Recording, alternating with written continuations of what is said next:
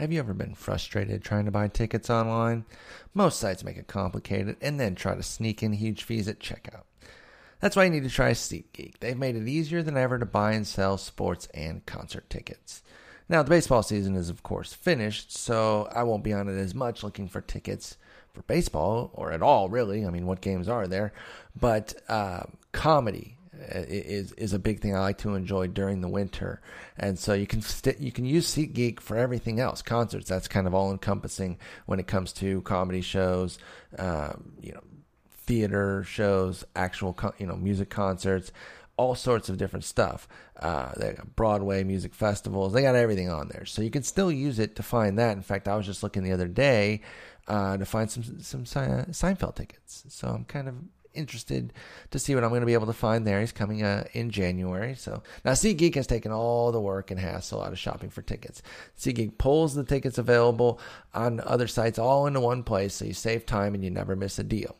You can even set alerts for upcoming games, and SeatGeek will let you know if prices fall. Even better, every ticket on SeatGeek is given a grade based on value, so you can immediately find underpriced seats. And before you buy, you can use SeatGeek's detailed maps to see the view from your seat. Best of all, SeatGeek is always honest and upfront about the price. Unlike StubHub, SeatGeek shows you the full price from start to finish and never surprises you with huge fees at checkout. In fact, I can get you 20 bucks just for listening to the show. All you have to do is uh, download the free SeatGeek app, go to the settings tab, and click add a promo. Enter the promo code SLEEPER. SeatGeek will send you $20 after you've made your first ticket purchase with them. So again, just download the free SeatGeek app and enter promo code SLEEPER today.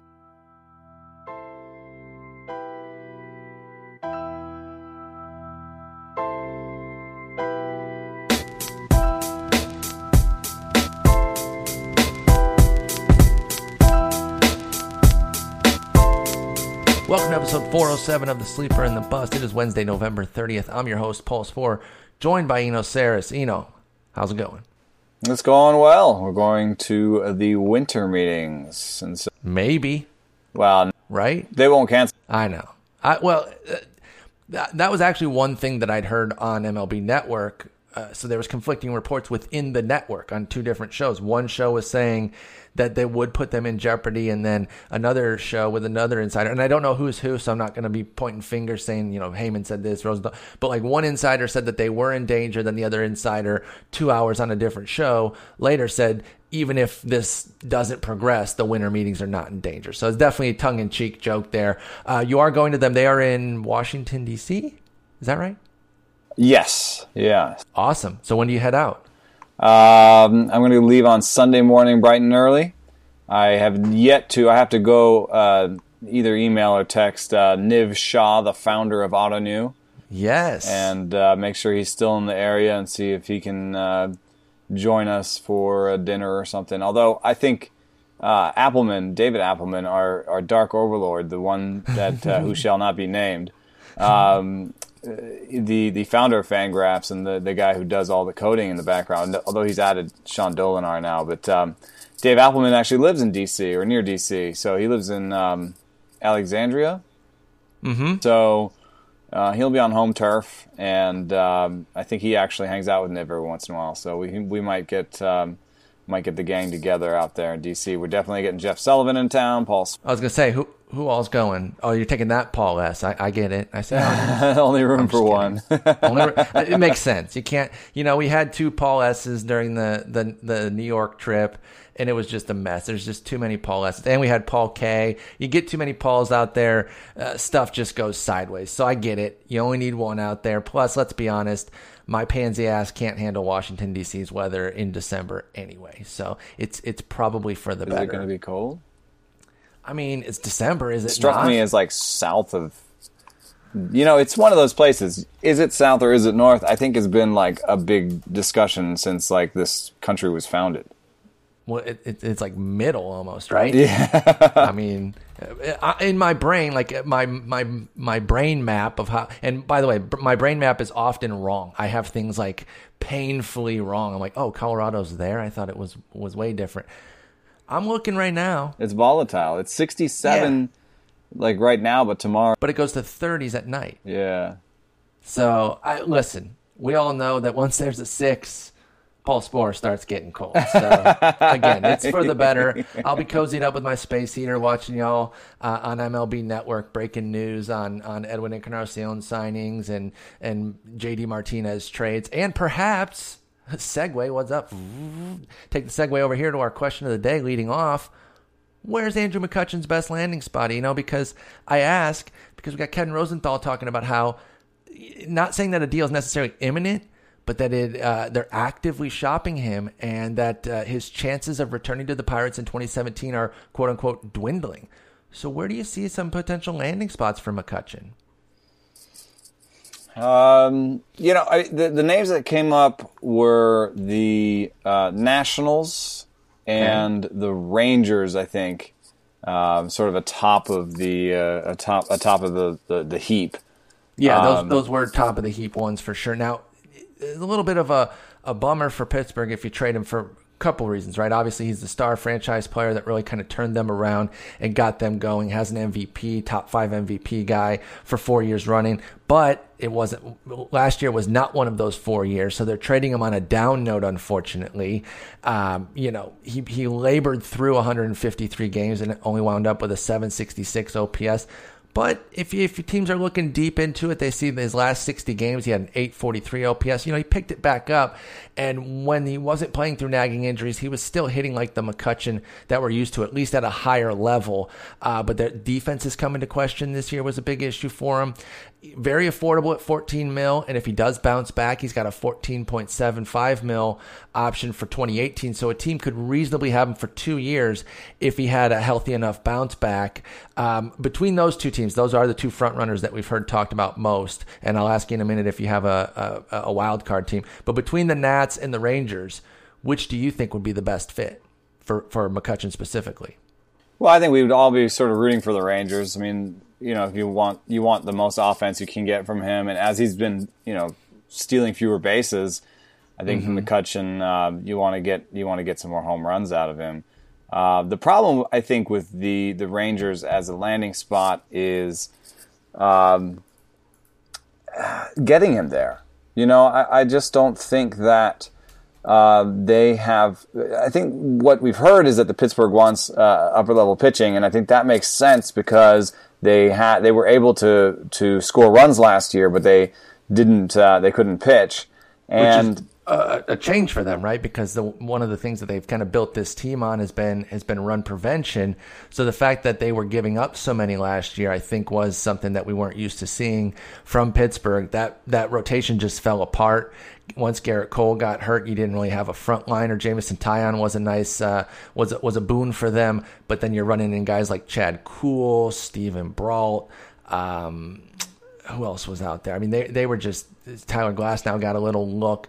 They could not find any consistency in the rotation or even in the bullpen outside of the back end. And then eventually they traded Mark Melancon. So you're looking at Tony Watson uh, and, and a very shaky bridge to get to him. And I think the point you're going to make is that Texas just doesn't really have that upper level pitching to trade, right? Exactly, and I think that the Pirates' problem has just been that if you shop in the bargain bin too long, it's kind of what I've talked about a little bit on this show before about how you can turn a strength into a weakness organizationally and personally as a fantasy player even when you say I I can find, you know, the cheap pitchers. I can, you know, no matter what I can find the cheap pitchers. And then you yep. sort of you wait too long on pitching at every level because you're like, "Oh, you know, I can find guys and these guys are just as good later on. I know it." Um, I think and, you and I both suffer from that at times. And then every once in a while, you get a, just a real clunker staff where you're just like, wow, you know, I didn't hit on all the ones that I thought I would hit on, and or I didn't any of them. Right? Yeah, that, that, that's the that's the that's the disaster scenario. Yeah, that's happened to me where I'm like, I cannot believe I put this pitching staff together. Like, what is going on here? Um, and uh, and so I think organizationally, the Pirates. And, and it made sense for them because they turned around a lot of guys, um, and they, they had a, a guy that you know, in, internally was developing guys well. He went to the Marlins, so they've had a little bit of brain drain there. That's right. Um, um, some of the Ray Searage uh, halo is, I think, actually unwarranted, or we give too much credit to pitching coaches sometimes because to him specifically yeah it's it's a it's a team oriented thing um, and by the way some of those names that i couldn't think of that were really killing them last year was one of their biggest reclamations francisco liriano. He was a disaster. Jeff locke was terrible. Ryan vogelsong a guy right that they, like if you give him credit for fixing liriano what happened last year you know? Exactly And- exactly. Five and a half walks. Yeah and so um, nice didn't work. That was supposed to be one of his Hap, you know, said oh, that he went to the fastball way more in Seattle before he even got to Pittsburgh. Um, Oh, okay. and So, again, that- that's something that Searage gets credit for, and Hap Yeah. Hap contradicts that. I did. I hadn't heard that. That's interesting. And Nova was getting super unlucky on fly balls in New York, and then got pretty lucky on fly balls in Pittsburgh. Um, and that, that changed him from having 1.7 homers to, uh, per nine uh, in New York to having like 0.5 in Pittsburgh. Yeah, you could make a case that Neither one of uh, those numbers was, was sustainable. Yeah, you can make a case that Park alone was was the major difference for, for Ivan Nova there. Uh, Yankee Stadium has never really suited him and his and, and his uh, home run tendencies. He's not even necessarily a fly ball guy. He's actually a ground ball guy, but the fly balls that he allows were just leaving the yard at such an alarming rate. And then, like you said, comes all the way on the other end of the scale at 0.5, 0.6 homers per nine with Pittsburgh, and you know that that's not necessarily going to hold either. So if you put him somewhere in the 0.8 range with whatever new team that he has, Pretty much whoever he was, you know, he's not. He didn't really fundamentally change much. So So he is who he is who he thought he was. I think so. Yeah. So I think they they got stuck. Um, you know, and I hope I think they hoped that while they were reclaiming guys, their their young guys would come up and step forward, and that did happen with Jameson Taillon. It didn't really happen with Tyler Glasnow, and you No. kind of need it to happen if you're doing that that philosophy and that strategy. I think you kind of need it to happen very like more often than other teams, and you need to have like a good amount of qua- quantity because as they're as your young guys are getting better, your the guys who have been there a little bit longer are getting hurt, like you saw with Gerrit Cole. I was going to say, you you, certainly need your your ace in the making to be an ace, and he Eh, simply yeah. wasn't, and then didn't pitch quite. for the last. and then just look at you know. look at New York. They had tons of arms, and you know they had to find new ones um, Yep. to, to to even make it uh, anywhere this last season because everyone got hurt. So. Um, I think that's what happened organizationally. I think that they have. I think people, I've heard some people say Austin Meadows isn't ready. I think he is pretty close to ready. I mean, he can come in, I step like in, Austin and Meadows. he can step in and play, you know, play good defense. Even if they switch him to the out to the corner and put Marte in, in center, he's going to be an asset on defense. He's going to be an asset uh, on the base paths, and I doubt that he's going to be below league average with the bat. So you know, he can step in and be cheap and useful. And then the the rest of the question is how much of that power he unlocks, and does he become more of a star uh, in the future? But cheap and useful, young. I mean, they played Gregory Polanco um, for a year or two when he was basically just cheap and useful. Exactly, Um, and That- that's that's into- a tremendous point. Until this year, when he really started to unlock some of his stuff. Yeah. no, I I, I agree. I, I definitely agree there. So let's talk Washington then, because then they do have the arms. We're probably not talking Giolito. So are we building something around Reynaldo Lopez, or, or or where are we looking if it's Washington? Yeah, I mean, it, the the Nationals have been cleaning out their cupboard a little bit too. It's not like they have um, what I think people would consider uh, at, the very top uh, uh, stable of prospects. So um, I'm not sure that I know uh, right off the bat. But you know, AJ Cole's been traded a lot. Uh, That means that people have different opinions of him. I doubt including them reacquiring him though. They shipped him out to Oakland and then brought him back. Right. So you know, even the, even his own team hasn't decided. But uh, if you give him Cole and Lopez, you're giving him two guys that are right there. And um, as a Nationals team, you feel like you can do that because you're still six deep with decent pitchers, and you can always uh, find a, a- a seven eight starter, uh, either or organizationally or, or, or signing somebody. So. Uh, it could be something like uh, Lopez Cole. That doesn't seem like much. They'd have to add a, a, like a legit, What like, like a positional prospect. I think you'd have to add to that. What about Brian? What about Brian Goodwin? He was a he was a prospect before. He's really kind of fallen off the prospect radar. Uh, he's going to be 26 next year. I don't know if that's enough of a of, of a chip. He did rebound a bit this year in AAA. Yeah, I mean, um, actually, that's actually a pretty good one because he plays the outfield. He plays the position McCutchen is leaving, so you kind of give yourself a fourth outfielder there. or, power you know. speed guy. Yeah, I mean, with we saw upside. him in AFL a few years back. It was uh, I'm looking now. Hang on, it was Well, actually, it was it was 12 and 13, and I don't remember which one made a, a, a big impact on me. His his his 13 numbers were better, but you know we see we only see a couple games, so I could have seen a couple of his good games in 12. But I remember seeing him and just being really impressed. He had really big, uh, real big bat speed, uh, crushed the ball. Even his outs were loud. Uh, you could see the athleticism there as well. Now this is this is three, four years ago at this point. But the, the it was obvious that he was a, a top top uh, top kind of prospect, and he was a top 100 guy for 13 and 14 before injuries really kind of uh, pushed him back. So he is he's been rebounding from that. But I think Brian Goodwin could be a decent third piece there. Then you're talking Lopez, Cole, Goodwin. For a guaranteed year of, of McCutchen and maybe a second, I don't know I, if that's. That, I'd value him probably as two years, um, and I think it's a. I think you know some people might say that's not even close, but you know, a. Well, I want to do a second, so I'm going to go with B as A. um, B is that he's paid, like he's being paid 15 million a year, so it's mm-hmm. not as if he's on like a rookie contract or something. So you have to factor that part in. Um, mm-hmm. B, he's not what he used to be. No, even if you give him a little, even if you give him a break for this year and say you played through nagging injuries and we're going to put you healthy next year, like we would just hypothetically put him healthy, you're still talking about a guy who, who's definitely coming down from this MVP caliber. Like there's just no way you can expect a 950 OPS guy anymore. That's just unrealistic for a 30 year old who has, you know, 5,200 plate appearances on, on his legs. Um, you know, there's some question about whether or not his positioning has led to um, uh, that his positioning may have led to his bad defensive numbers. Um, but at the same time, I think DRS and UZR for him have just been um, have been in going in the same direction anyway. So um, they've been going down anyway. So it's not mm-hmm. just uh, positioning; it's been a gradual. And I think you know, I think you know, the the injury thing you can sort of uh, sometimes hand wave it a little bit and say, you know, he was playing through injury and projections do miss that. But when you've got a 30 year old, you know, the injuries start to become part of the picture.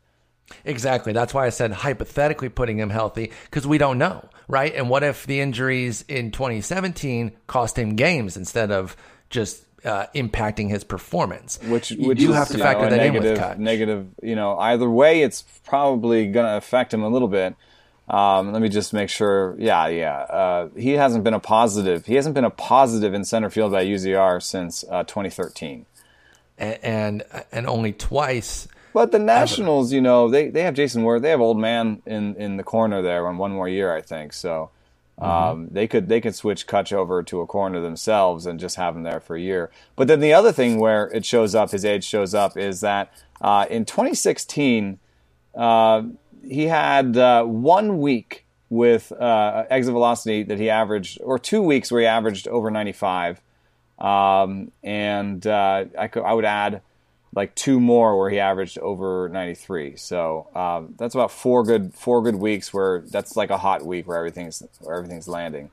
Um, that's not great. It's not great. In 2015, uh, he had uh, one, two, three, four, five weeks, six weeks over 95, uh, and then one, two, three, four, five, six, seven more weeks uh, above 93. That's markedly better. Right. So, uh, by the way, what do you make of uh, in relation to that? His pop up rate surged this year as well, the the highest of his career by by a large margin. Um, is that injury related as well? Is that is that part of what we're dealing with here with the with the lower exit velocity? Is that the bat slowing down a little bit, so he's just missing pitches and popping them up instead of striking them properly and uh, you know hitting the right launch angle? I mean, it could be for the first time you know, second time in his career he was he was worse than average, and he's usually actually an asset when it comes to pop ups. Like usually not mm-hmm. not very many of them. So, uh, you know, infield hit percentage lowest that he's that he's had. Um, uh, you know, the uh, hard percentage the lowest that he's had in since 2011. Still above average at 36% for, for outfielders. I think outfielders hit uh, 34% on average, so just a couple ticks above. But like you said, I just don't substantially see, below where he's been. I don't see a compelling reason to even believe the nine stolen bases in this projection set. So while I, I think that with that the 22 homers may be a little bit light, especially if he goes to a better park, Um, I think the best I can project project him for is 280, 25, 5. Yeah, I, am with you there. I agree with the the triple slash projections. I have him at about an 847 OPS. I got him somewhere in the 830. Yeah, so still really range. useful in OBP leagues, OPS leagues, uh, CF. If you break out center field in your league, oh yeah, uh, he becomes more useful. Those are um, those are becoming more popular, by the way. I'm seeing more of those. Yeah, we should um, probably do some analysis on that because there's like no left fielders. I was just about to say because I would get chats about what do I do in left field. I have to get one of each fielder, and there's nothing in left field. So you're right. Maybe since this is outfield week, I'll do a little something on that and just highlight uh, kind of where the strengths and weaknesses are in that pool. But I agree with you. I think you I think you should plan for almost no stone, but like you said, five chip in, whatever.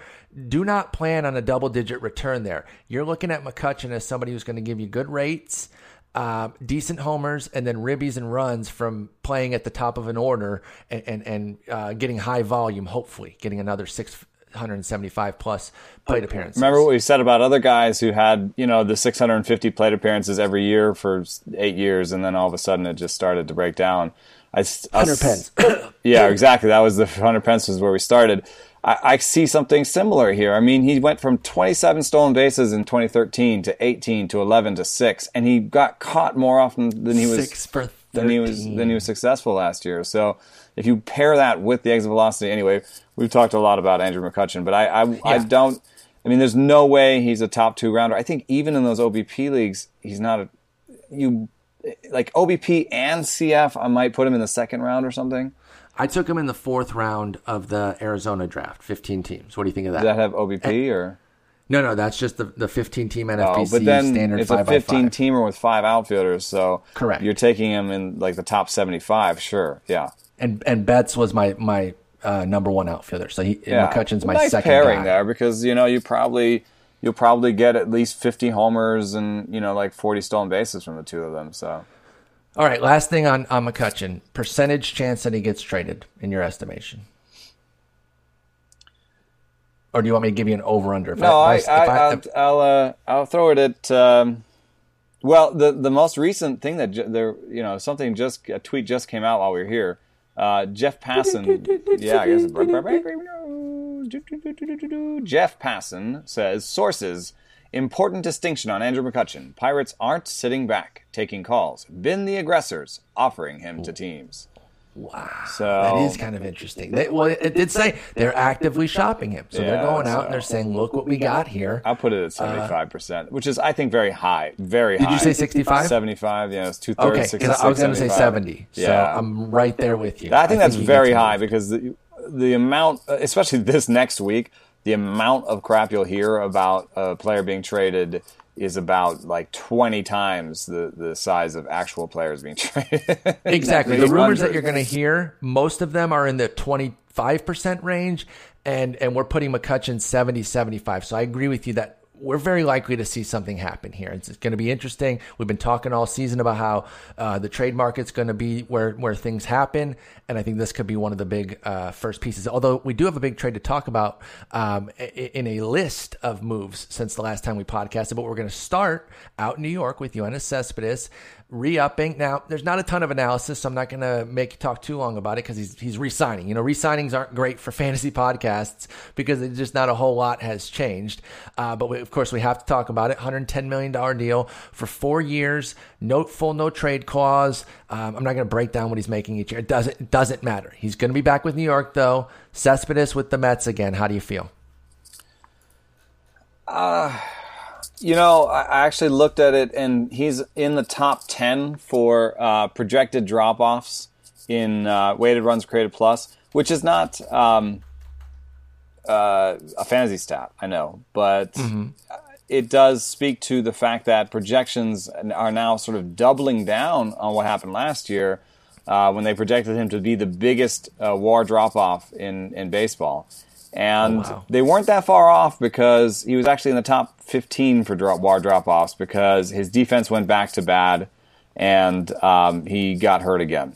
Um, well, and he, uh, Cespedes kind of, you know, essentially matched what he did in 2015 with uh, his OPS was better, but 14 points better. But in the context of the league, it wasn't as great, right? Uh, so Exactly. You factor all that in, and he went from 6.7 war for, for us to 3.2. And part of that is the playing time missed, like you said, but also the defense being bad. Uh, he really did take a fall off, even though offensively and fantasy wise, he was still pretty darn good. Yeah, and it's hard to it's hard to know exactly um, exactly what he'll do. I mean, it's obviously hard to know what he'll do next year, but it, it's hard to know uh, whether we should. Um, I, I think it's hard to know where we should look with him because if you if you look at 2014 and 2015, he played full seasons, right? Mm-hmm. And the like projection systems call the last three seasons the most relevant. And so the fact that he had 543 plate appearances last year gets weighted uh, a lot, but it doesn't it doesn't make those other two go away. But then if you reach back to 2012 and 2013, he had 540 plate appearances and 574. So you know, when I think of Yoenis Cespedes, and I've seen him here in Oakland, and when I when I think of him, I think of a guy who gets injured. Um, Absolutely. And I think the, I mean, that, that's that, also that was his rep. Yeah, and then then you look at this last year. He he had the, the first time in his career he had a plus walk rate, and that's tied into the power because he's stopped. Um, he stopped swinging at at uh, third strikes that are over his head um, so, and that seems that seems kind of organic. That is something that hitters do as they get older, is they they swing less. Absolutely, they start um, to they start to mature as hitters. Right, uh, old man skills. You, you get power and uh, anticipate uh, and what they're trying to do. I mean, if you see them trying to, uh, you know, get you out on high fastballs all the time, at some point you can, uh, you can, uh, you can anticipate that and not swing at it. So, um, you know the projections have it so that he actually does what he did last year, but he does it over 600 plate appearances rather than in 540.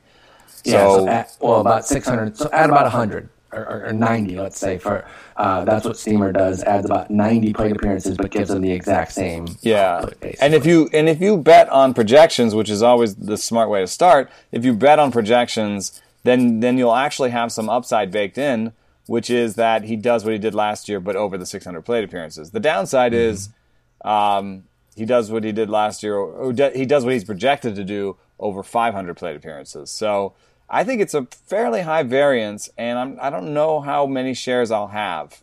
Actually, I um, I'm a little bit nervous about that uh, that downside. I don't think anybody sees that downside. They're too excited about what he means for New York and um, and the power that he's shown since he's come to the National League and all that stuff. That he's one of those guys, Cespedes, is that uh, the hype is definitely real. And and it and it influences his fantasy value, uh, but when you step away and you actually, if you just kind of did those blind resumes, I think a lot of people would come away a lot more less impressed with what he does. Not that he's bad, but he's he's, a bit overhyped. In fact, he's in that same fourth round of this uh, of this draft, and I know we're we are relying a lot on one draft to kind of talk about things, but uh, it's a good setting of the market. I think that's where he's going to kind of live in that fourth round. So the outfielders that went around him uh, were J.D. Martinez, Nelson Cruz, of course, McCutchen, uh, Yelich, Kyle Schwarber uh, is actually now out, outfield only, um, and let's see, and, and, and Polanco went in the next round. Yeah, that's interesting. I think our projections are back of the napkin projections for McCutchen and and and Cespedes are very similar. You know, because he's he's projected to go back to 260, 264. So that uh, you know, McCutchen gives you 20 points of batting average and five homers less, and then mm-hmm. you know they're very similar otherwise. So, um, who do you prefer? Let's let's put put McCutchen where you want. We'll, we'll make I'm gonna take uh, I'm gonna take McCutchen, man. I'm gonna take McCutchen just because um, of the chance that uh, those things. I don't know. I just. Um, I'm I'm with you, and and the reason I feel that way is that I still think there's at least a shred, and it, it, it's dwindling, that it was nagging injuries, and that you get a fully healthy McCutchen, and he does get back to being a stud again. Not with the speed. I'm not even. I'm not even really that focused on on much more than maybe ten stolen bases on the upside. But if I get a fully healthy McCutchen, then I'm I'm upper 20s homers, and I'm hitting 290. Uh, with great RBIs and runs. And I just don't know that there's much more than 35 110 f- with with uh, Cespedes and a 280 average, which is not bad. It's, it's not a bad scenario at all. But I would rather have, I think, the batting average and, and the volume of runs and RBIs. Uh, And I think, with, you know, with McCutchen. Cespedes is a year older, and just seems to be coming off his peak. I mean, it, it's his two best years by by weighted runs created plus. It's his two best years.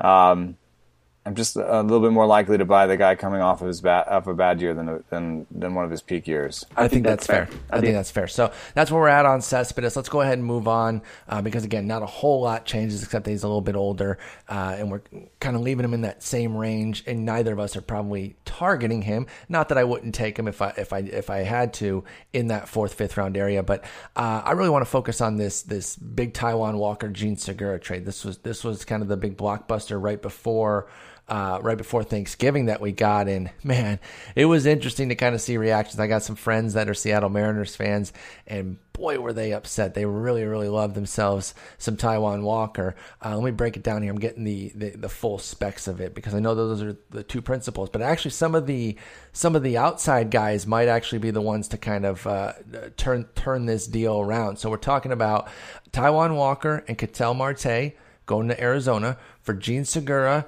Mitch Haniger, and Zac Curtis. Let's start with what the Diamondbacks got first. Taijuan Walker and Ketel Marte. Go.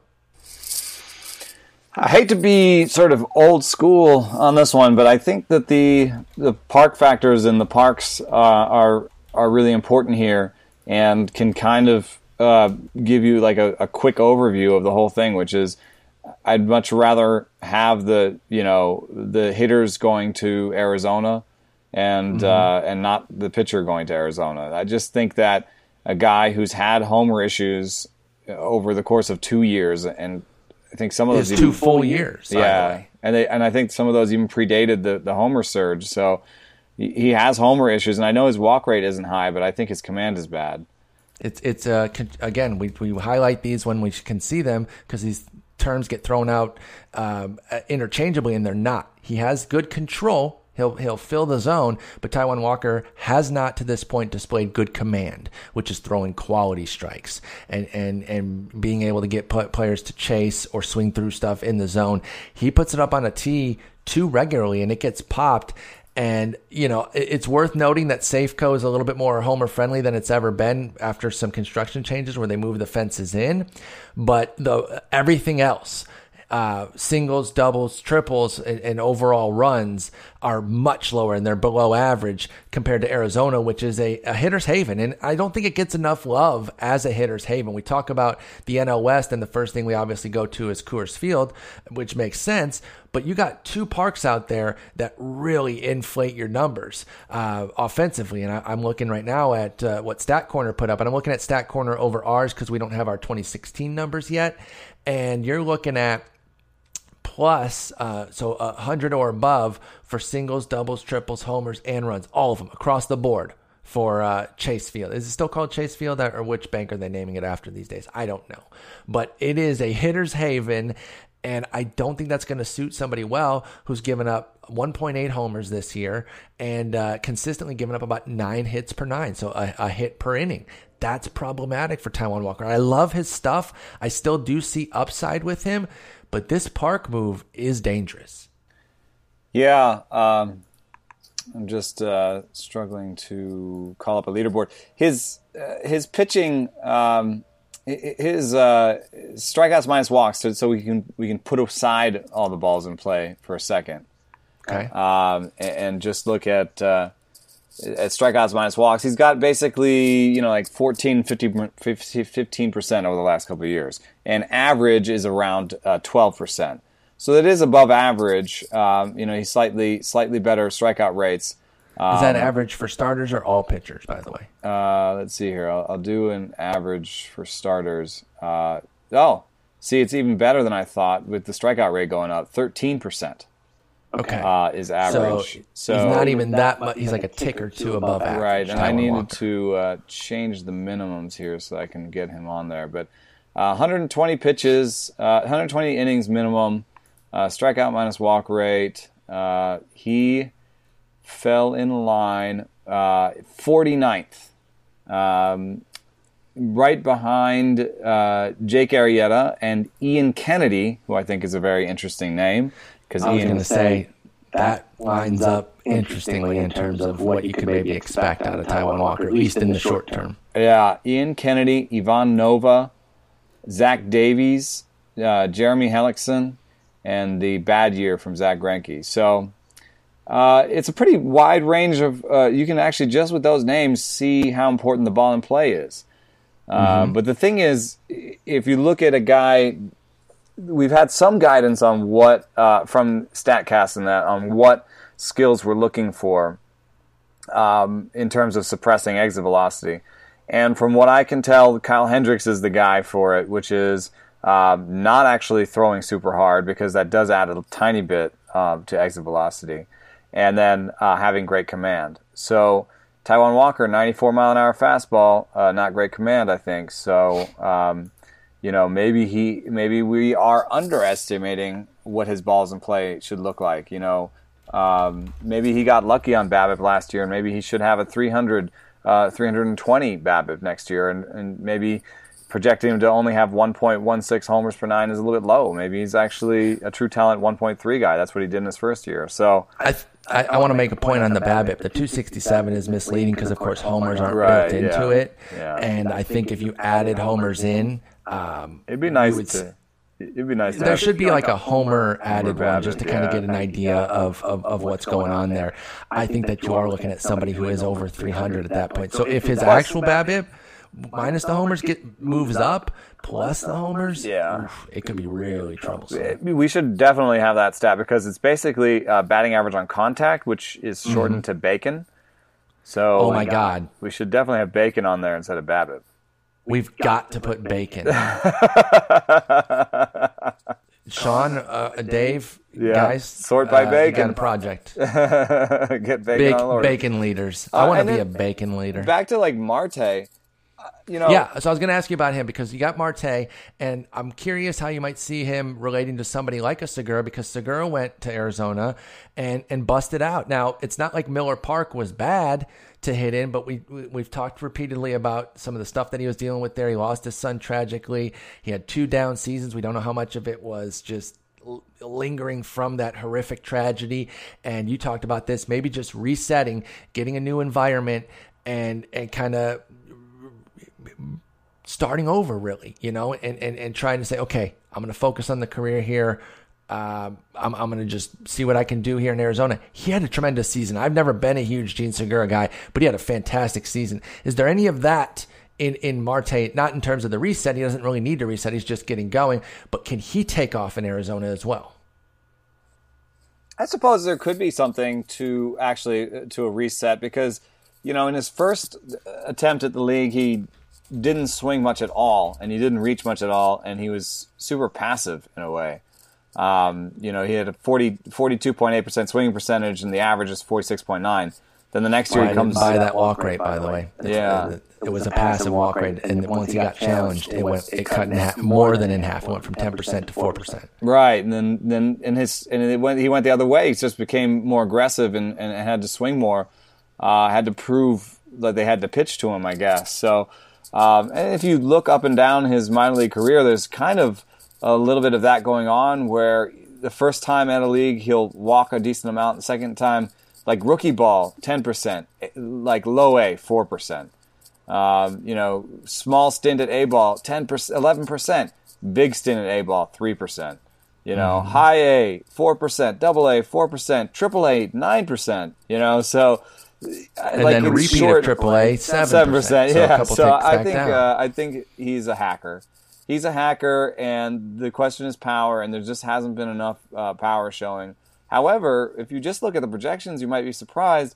Um, 276 batting average and 20 stolen bases, and I think that 20 stolen bases could be a little low, uh, based on the uh, just based on the, the, the organization he's going to. I don't know if they're going to go gonna, full yeah. SABR or whatever, but they they were so far not saber that um, I could see them sort of setting him loose. So um, he definitely has good speed.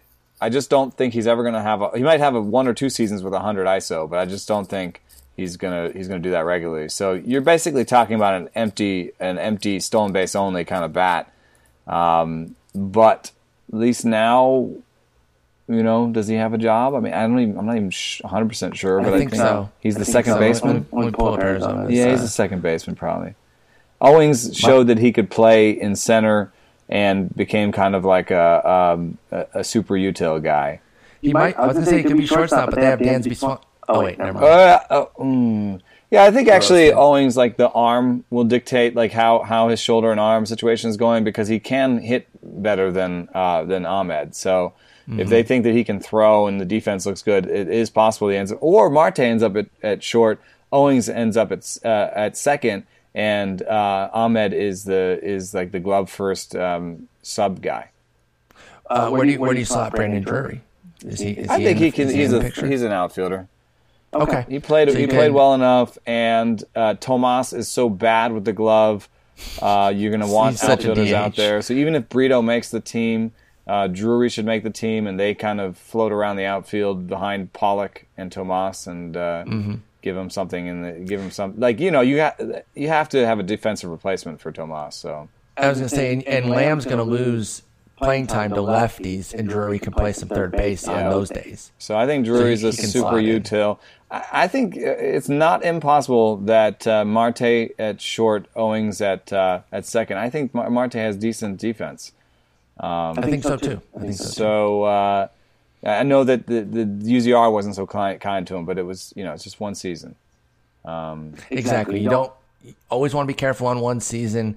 Slight eye test that I had, you know, I didn't watch a ton of ton of Seattle games, but I didn't see a guy who I thought had to be moved off of shortstop. So I think Ketel Marte could definitely stick there. Let's talk about what Seattle got then. Uh, let's talk about Jean Segura, and then I'll get to Mitch Haniger, uh, who has been lauded as potentially the, the game changer piece.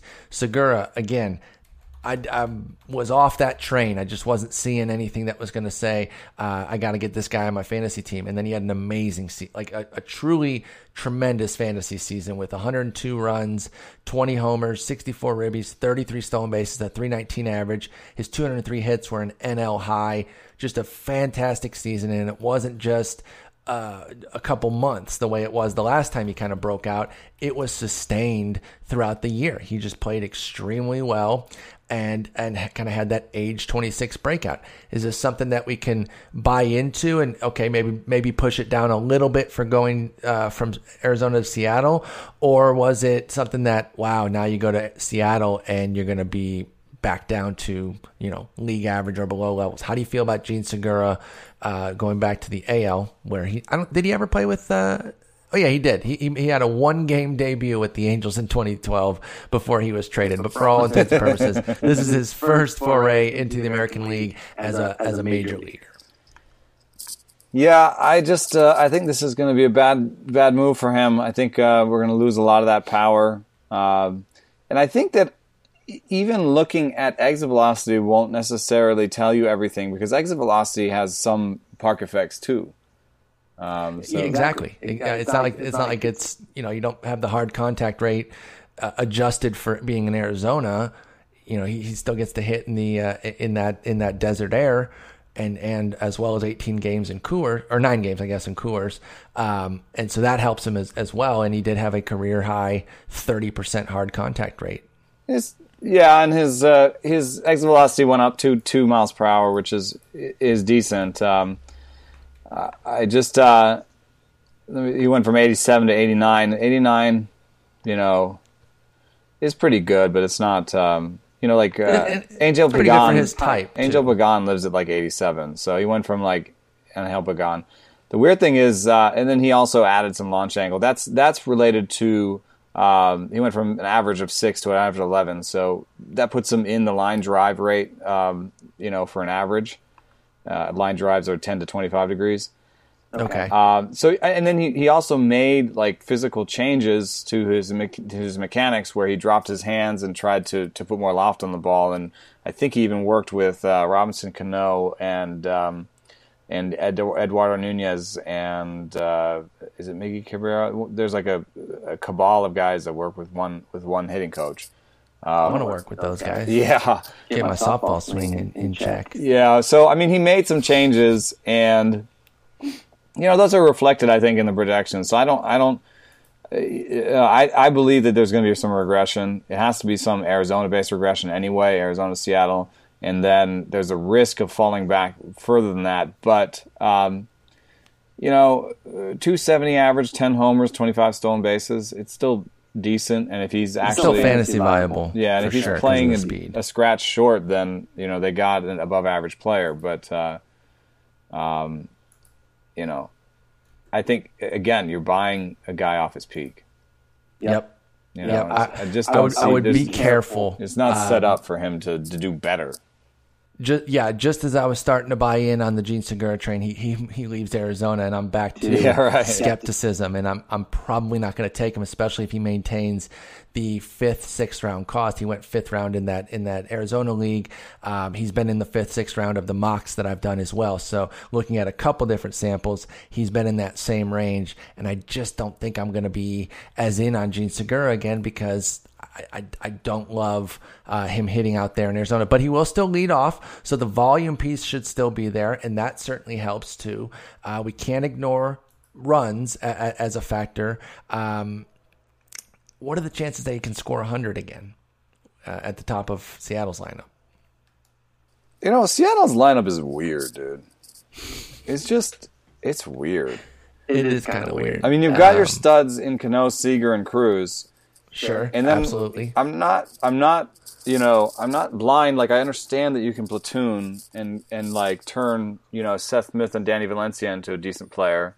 Yeah, that should be an above average uh, left fielder there. I, I, agree. But then what are you doing? You're right. I, I love Leonys Martin, but I'm over any like sort of offense. offensive yeah. breakout. And like it's defense with passable offense. You guys all know how much I hate Mike Zunino. Uh, Jason and I are just so out on that. You know, Dan Vogelbach, no. Right, Vogelbach. Who's, who's in like, right field? I think right now you've got like pretty much, at least for the American League, a zero from first uh, catcher and uh, and left.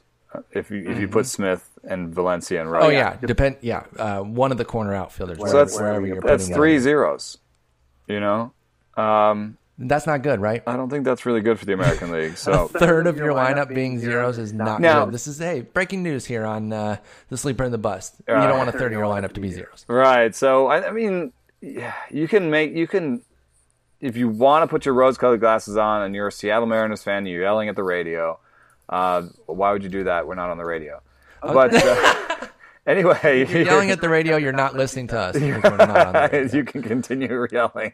Um, I could see like Danny Valencia. Yes, uh, he changed his stance. Um, you know, showed more power. Maybe he he will be useful. He'll also start a fight with somebody, but that's fine. I was going to say he's going to rat out Dan Vogelbach for not adhering to his uh, company's policy. Yeah, uh, Mitch Haniger deserves some mention okay, because yeah. we got to get we got to get to him. He could be the, the, the game changer piece on the other corner outfield. And yeah, that's what Jeff Sullivan wrote about, which was that a uh, the demotion in last year from AAA uh, or to AAA was requested by Haniger because mm-hmm. he wanted to play every day and that the out of sight numbers that he put up in AAA uh, were the result of um, mechanical changes, much along the lines that you know that we've talked about with Jake Lamb. In fact, was a result of talking to Jake Lamb and, and AJ Pollock about hitting.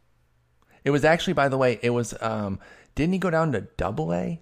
Yeah, I don't know. One because he wasn't he wasn't playing every day, and he said, "No, I, I, I gotta go. I gotta go down. I, I, I can't remember which it was. But anyway, the, but the, the demotion right. was was requested, so that's that's yes. an interesting piece. Um, and then you know, there's a mechanical change that uh, that turned a guy from you know he had decent power to you know he had 330 ISO in AAA. So um, also the best walk rates of his career. So he's seen the ball really well. Um, if he if he can do all that, he you know I think they probably bought him saying if he can do all that, uh, if he can do any of that and be right-handed, um, then we'll just stick him in a platoon with with Seth Smith, and mm-hmm. uh, then maybe Valencia plays more full time. Yeah, then then Valencia and, and, then Vogelbach have to play, which is probably not good for the team.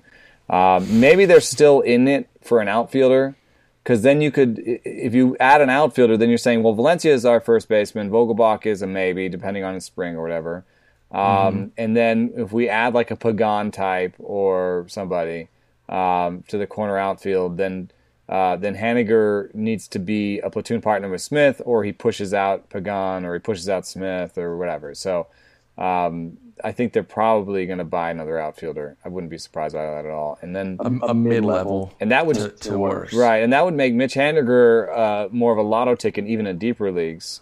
Mm-hmm. Uh, as it stands now, I think he's a, a decent, you know, two to five dollar play in AL only leagues where you're betting on the, him the same way that the Mariners are betting on him. That he'll have power and he'll hit you know 260 with with great on base percentage and power and and not be you know the eight hitter or whatever.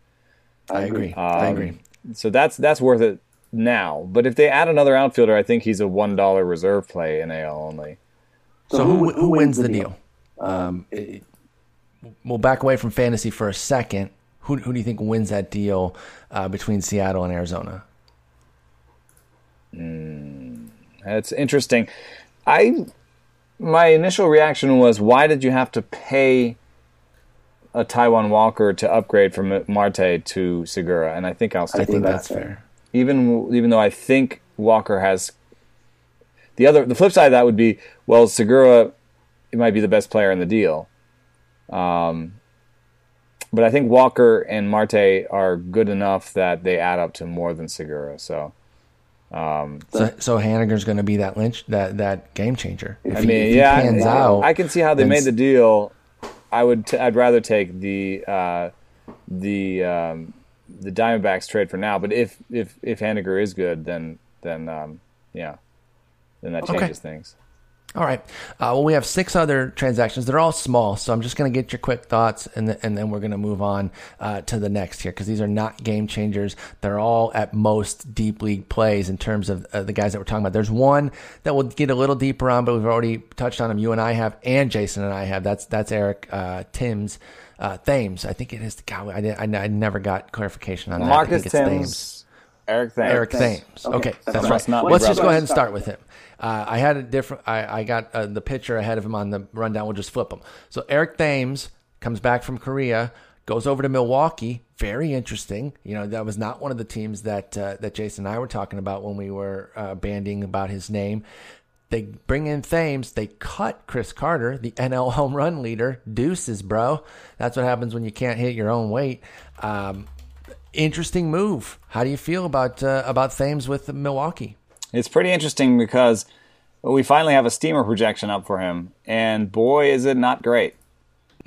boy, is it not It's really not exciting. Does it, does it factor, is it just looking at what he did in 2011, 2012 between Toronto and Seattle, or does it bring in any of his uh, um, KBO? Because I feel like it can't bring in his KBO. If you're talking about a 627 OPS, there's just no way I'm thinking that you're bringing in any any of the KBO work. Yeah, uh, or or you have a or you have a more severe discounting and a very different MLE for KBO than other people because I checked Clay Davenport.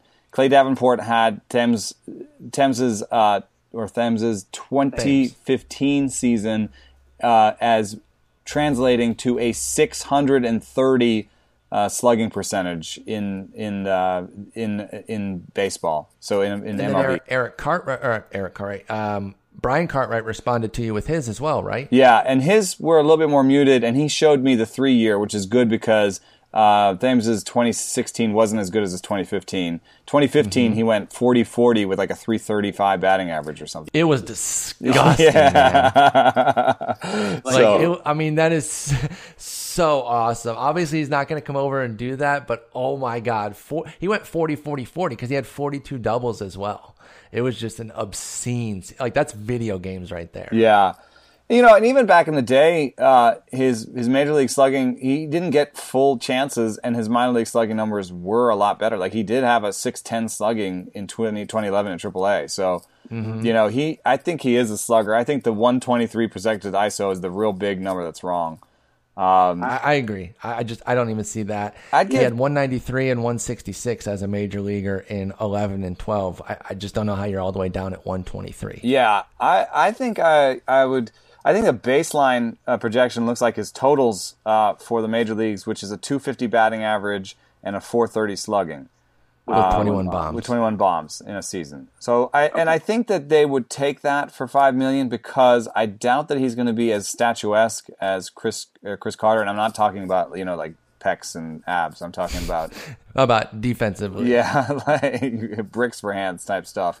And I think he will be uh, an asset on the base pass. I mean, he stole 40 in Korea, uh, and he he stole bases. So I think he'll I think he'll steal five to 10. I don't know that he'll you know try to steal 30 or 40, and I don't know that the Brewers will let him. Although they let VR you know go for crazy. So um, you know, and then I think there's upside beyond that. So I would sort of if you, if you, if you were kind of doing this and you didn't have a, a better projection, I just put in his career numbers, uh, maybe tick them up a little bit here or there, and uh, and and pay for that. Um, you'll probably, you know, because there's so much, you know, so so much uncertainty about him, you might you might still get him at that. You know, Yeah. if you if you price him at that level, 250 with you know 20 to 25 homers.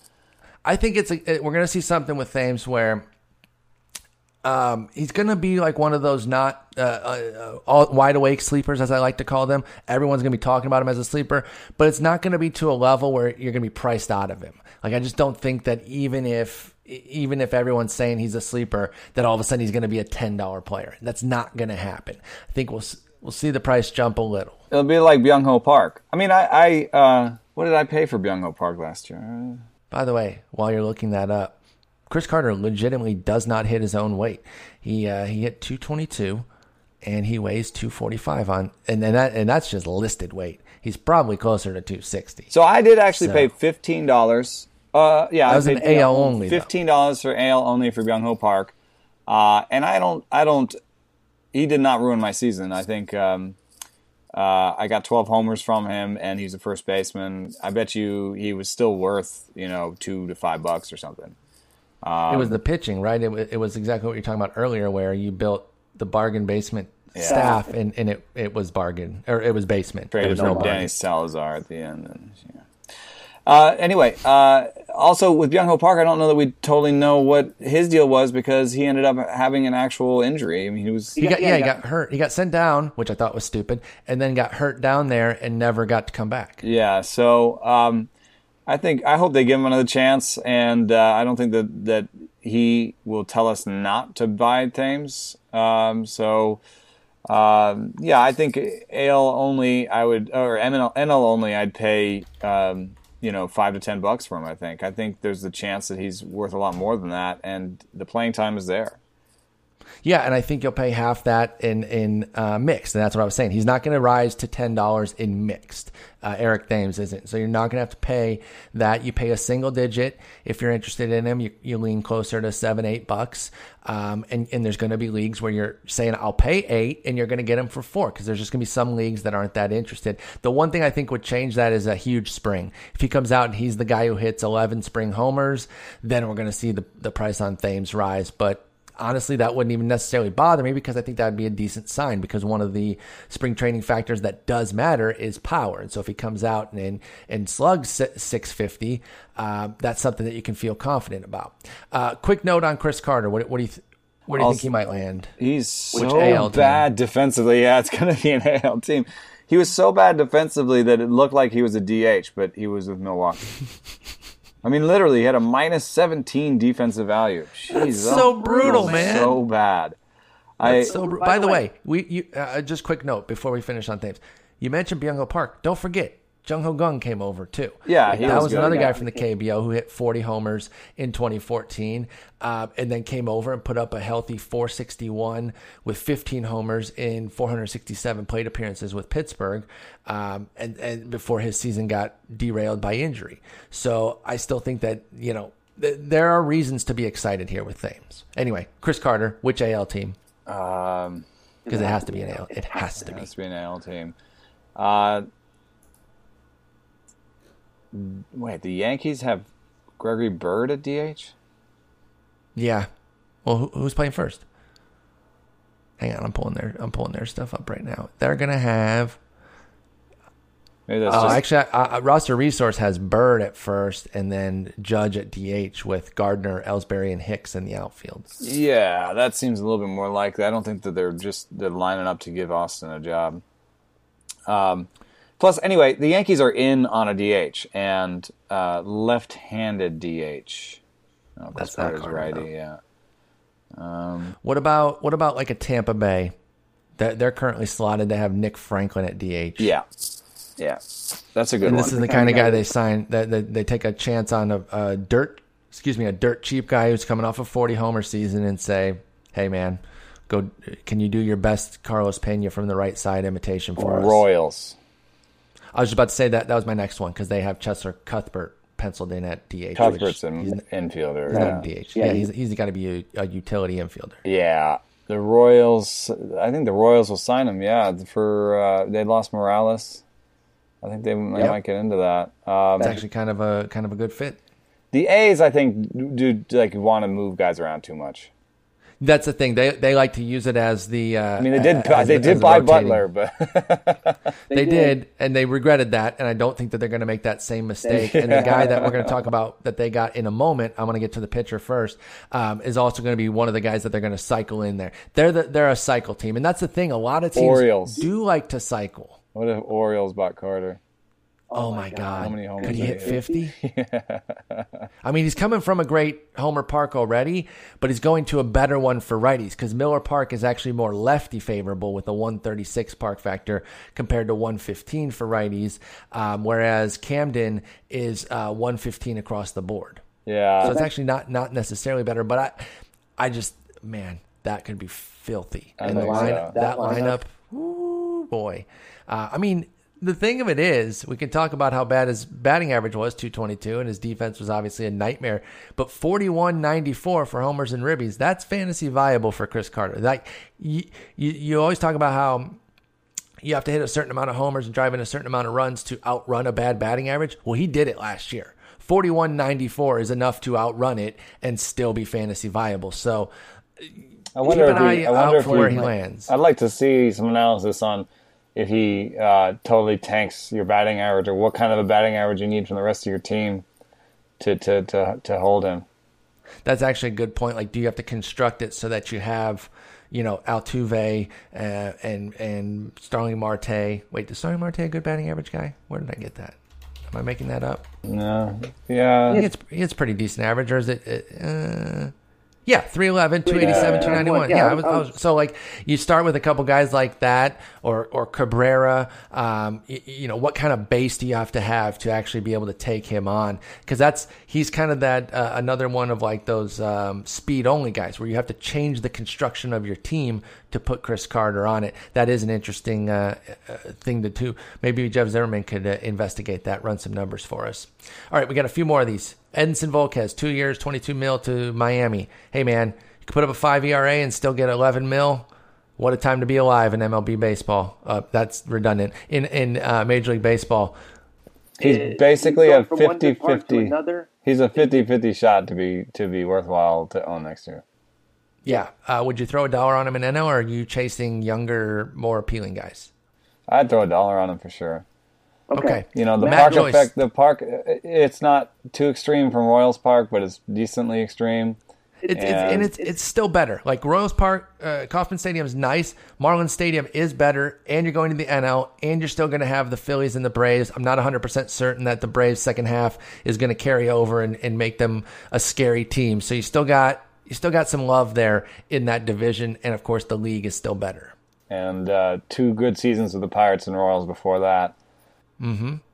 You know, and and and only I think if he goes to his projections and and pitches to a four ERA, you'll either find some use for him or sell him low or something. You know, it's like It's all about stranding runners because he allows his whip's too high. So when he's keeping some of those guys on, he can have a good season. Uh, I, I, obviously, left on base rate is key for a lot of guys, but it's especially key for him when he keeps the the, the bases going like turnstiles. kind So- of a ground ball guy and not a big strikeout guy. Exactly, man, he has strikeout stuff though. When he's know, on, yeah, I don't he get it. throws 95, 96 with a with devastating breaking ball. I don't understand why he doesn't get more swings. And the change is decent. You know, it's like Yeah. uh, he's got It's- three it's wicked. pitches; they're all there, and he's maintained 94 mile an hour velocity his whole career. It's he's an interesting guy. He should have been better. He should have been a better guy. But hey, he's going to make 11 mil. Uh, no problems there. You can sleep on your, your bed of money. Uh, Matt Joyce to Oakland had an interesting season, an interesting rebound season that was maybe overlooked because of the way that, uh, well, first off, because he's Matt Joyce, but also because Pittsburgh just didn't have a great year, as we talked about. But like you said, they did put up runs, and he was a big part of it uh, for the time that he played in his in his selected role there. 293 plate appearances, 13 homers, 866 OPS. Uh, he bats left-handed, so he can be on the strong side of a platoon. We know Oakland is very open to using platoons, so they're going to deploy him the best that they uh, can. What do you think of Matt Joyce as a uh, as a platoon bat in Oakland? I think he's going to be very useful for uh, score sheet teams.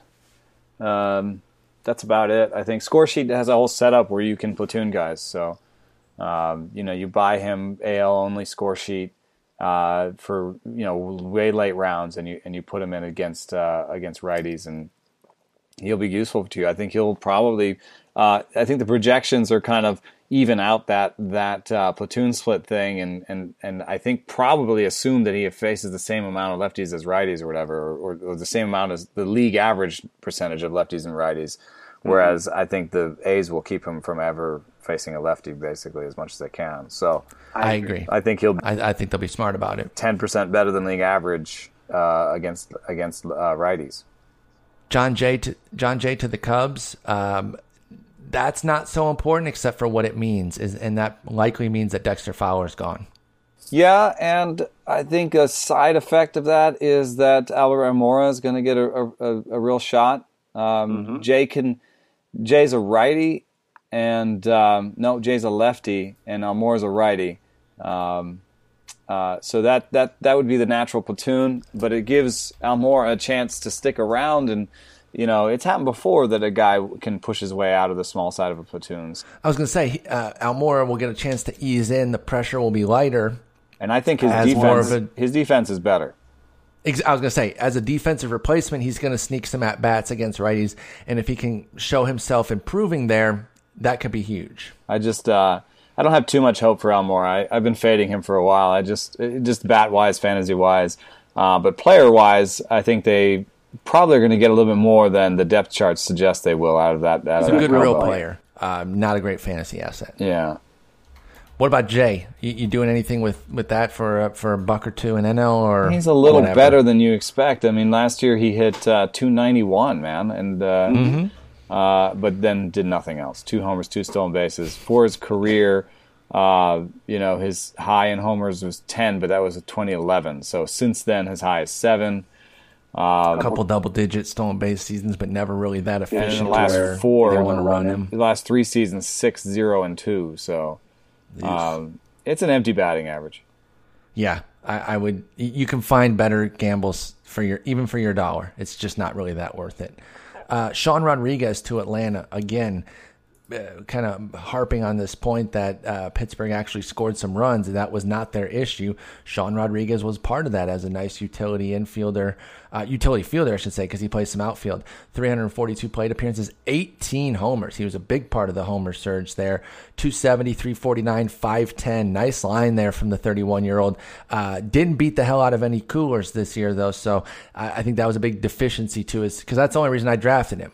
Uh, we play a, a coolers beat up league and I saw him in the playoffs beat the hell out of that one cooler, and I'm like, well, this guy's a first rounder, so I, I paid big for him, and he didn't fight any coolers. So that was that was a little bit disheartening, but I did like the 18 homers anyway. Uh, is this spike real, or uh, was it just? Well, I, I, wrote I wrote him up for the front of the site, and you know was actually uh, I applauded the the, the uh, signing for the Braves because uh, I feel that. Um, he made some real changes last year to his batting stance and uh, his exit velocity went up and his launch angle was better.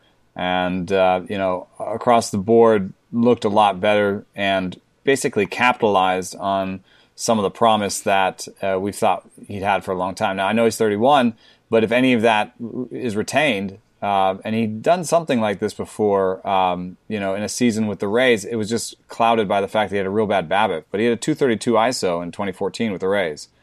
And if you give him a, a, normal BABIP that year, he probably has a 260 average that year too. So, um, you know, we're talking about a guy who next year, if given the full playing time, I think could hit you know 260 with 25 homers or something. Um, that wouldn't be out of the out. Of, you know, he, he really improved against righties last year too. Um, so if they, if he does that, he's a league average player, and uh, and if he's a league average player two years in a row, he's either good trade bait uh, for the Braves because he can play all over the infield, um, or uh, he's a useful piece of a of a team that's improving. People mm-hmm. people wanted to point out that you know there are all these other people that they should be giving shots to, and they should let Jace Peterson you know try to develop and all this, but I don't know, man. I, I think that. Um, they want to be better next year. They want to see if that second half thing was was a mirage or not. Uh, and if it wasn't a mirage, then they want to go into their new stadium with a full lineup. You know, and it looks a lot better with Sean Rodriguez in there than it did before. So, I don't like. I get in theory, and I've I've beat the drum on certain times of saying you got to play this young guy over some crusty veteran, but you can't just play a full team of twenty two year olds. Like, it's, it's, it's, and not, not in their position, work. probably not in like a new stadium. So exactly. So I think that he could beat out Jace Peterson. I've been really unimpressed with. I, I, I Jace Peterson's a fringe five guy. Um, he's an up. He's an up the middle guy with good patience and good contact ability, but the the power that he showed that one year in AAA has just never really come to fruition. So, mm-hmm, uh, mm-hmm. you know, to have a guy who can take a walk and make contact uh, have some base running ability, have some defensive ability, but just no power. Just it, it siphons it off from the rest of it. You know, um, yeah. If you can't hit the ball hard, you're not even going to have a really good batting average. So he's his projections are so lackluster that uh, he's basically replacement level in every aspect, according to Steamer. You know, defense. This is Peterson that you're talking about. Yeah, Jace Peterson. Peterson minus 0.9 on defense, minus 4.7 on offense zero base running value by base running runs, 83 WRC plus. I mean, where's the value there? It's like a scratch guy on defense, scratch guy on offense. It sounds like a scratch guy. So if Rodriguez comes in and is playing well, he could be their starter at second base and be, I think, an NL only value. There's like probably a 5% chance that he's a mixed league second baseman next year. Okay, that's interesting. Um, one last move here for the Braves. They traded for Alex Jackson. By the way, Jerry Dipoto, man, loves trading. he has been swapping and dealing left and right here.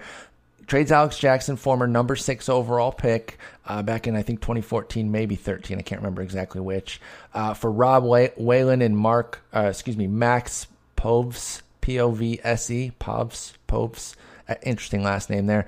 Um, Jackson's the Jackson's the piece here, but you can talk about the arms in a minute.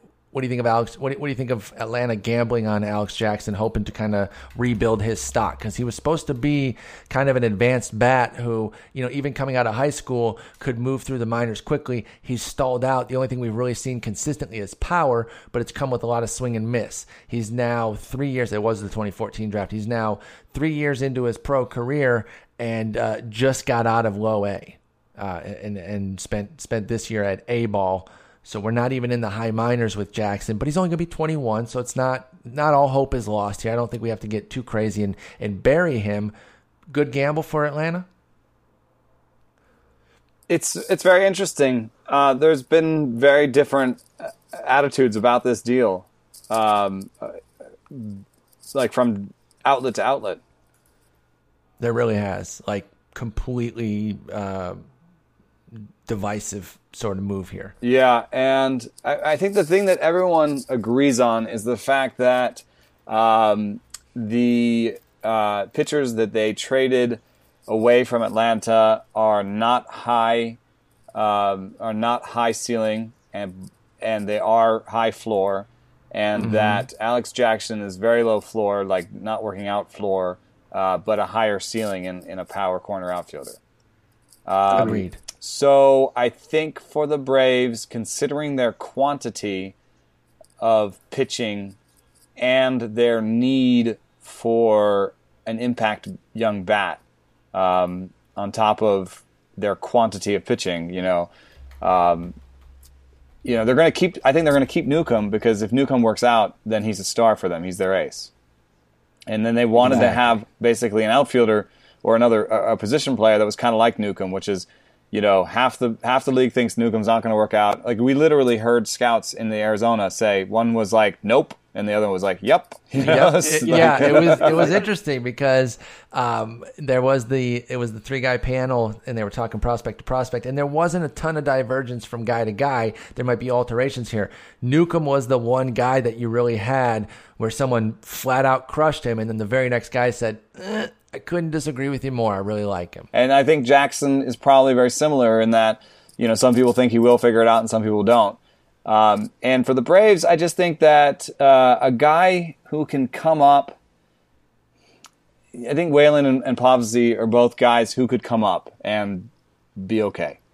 Well, Whalen Whalen uh, made his debut this year. He's um, you know a control guy, a command and control guy. Only throws 89, 90, but does have kind of a kitchen sink. I think he has three secondaries that he can throw.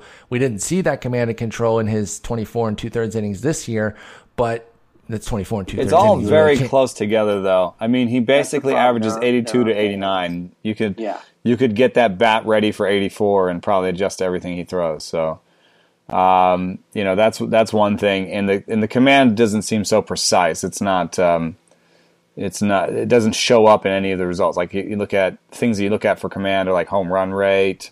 Um, you know, yes, you can look at walk. Like we've talked about this a lot. You don't want to look exclusively at walk rate, but you can look at walk rate a little bit. Uh, First strike rate, I think, is interesting at- yeah. because that's just your ability. Can you hit the zone on the first pitch? You know, fifty-six percent versus sixty percent league average. So, I don't think that. Um, yeah, I think that uh, Whalen is not that exciting, and I think uh, Povse is like uh, got a little bit more ceiling because he's twenty-three and in Double A. Uh, but So on Povse, I, I, I noted that he was a, a, lanky son of a gun like uh, yours truly here. But then someone in the comments mentioned, yeah, 6'8", 185 is what he listed at. Someone in the comments mentioned they actually packed on some pounds and he's no longer lanky. So he's actually, uh, they said upwards of like 30, 40 pounds packed onto that six, eight frame. So a bit bigger guy. I don't know if it, if it's changed him at all with his mechanics or adding velocity, but worth noting if you go look at his profile and you see that he looks like a, a, a string bean, he's actually uh, supposed to have bulked up a little bit. well, and then listen, listen to Longenhagen. He has back end stuff and an inning eating body. Um, there you go. And it's interesting to me to hear that he has a very overhand delivery. That's uh, Josh Collmenter, who did Ooh. pitch pitch for a while. Swingman of the world. Yeah, but now he's The he's swingiest. a swingman. So, I mean, I guess if you if if Jackson doesn't round to anything, if you all you got was Josh Collmenter, uh, Seattle says, yeah, we'll take that. We don't think Alex Jackson is anything, and we want we'll, we we could use a an eighth pitcher, you know, an eighth Well, starter. and, and and Dipoto wasn't there um, when when they were drafted, so that that's worth noting too. He doesn't have the ties to him. Yeah, but that's uh, but then and, and Atlanta's like we have no use for an an eighth starter right now, um, especially at this point in our development cycle. What we need is is some upside. So we're gonna buy. And you're right, 2014 draft, six overall pick. We're gonna we're gonna buy that and uh, and give it another chance. So Not not a bad deal here. Then I, I can see win win on both sides in terms of, or, or maybe not win win, but just uh, I can see the reasoning on both sides. yeah, All right, you know, that's going to wrap it up. Uh, hopefully, we get a bunch more uh, transactions here, and maybe we can do something late in the week. Uh, otherwise, when are you leaving for the winter meetings again? I'm sorry, it's been an hour and a half since we started talking. Sunday. Well, Sunday, okay. We'll give you long ones when we when we only give you a few. So Yeah, so if at least you're getting a long one today, uh, we'll see about getting together on Friday and, and talking a little bit. Otherwise, I will have a mailbag episode. So either way, there will be one this week. It just might not be me and Eno. Uh, again, sleeperpod at gmail.com if you want to get your emails in. I'm going to start doing emails on both the show, a separate show, and perhaps some written mailbag as well. So if you have your questions and you think one would be good for an article, go ahead and put, that, that in there if you like think they're snail better. mail. Yeah. Uh, well, no, not snail mail. yes, please, please hand write to me, and I will write you back. I will sit. I will get my quill pen. Uh, I will turn on my my little uh, lantern, and I will. Dearest email, I do not think that you should trade for Dexter Fowler, for we do not know doth he will play.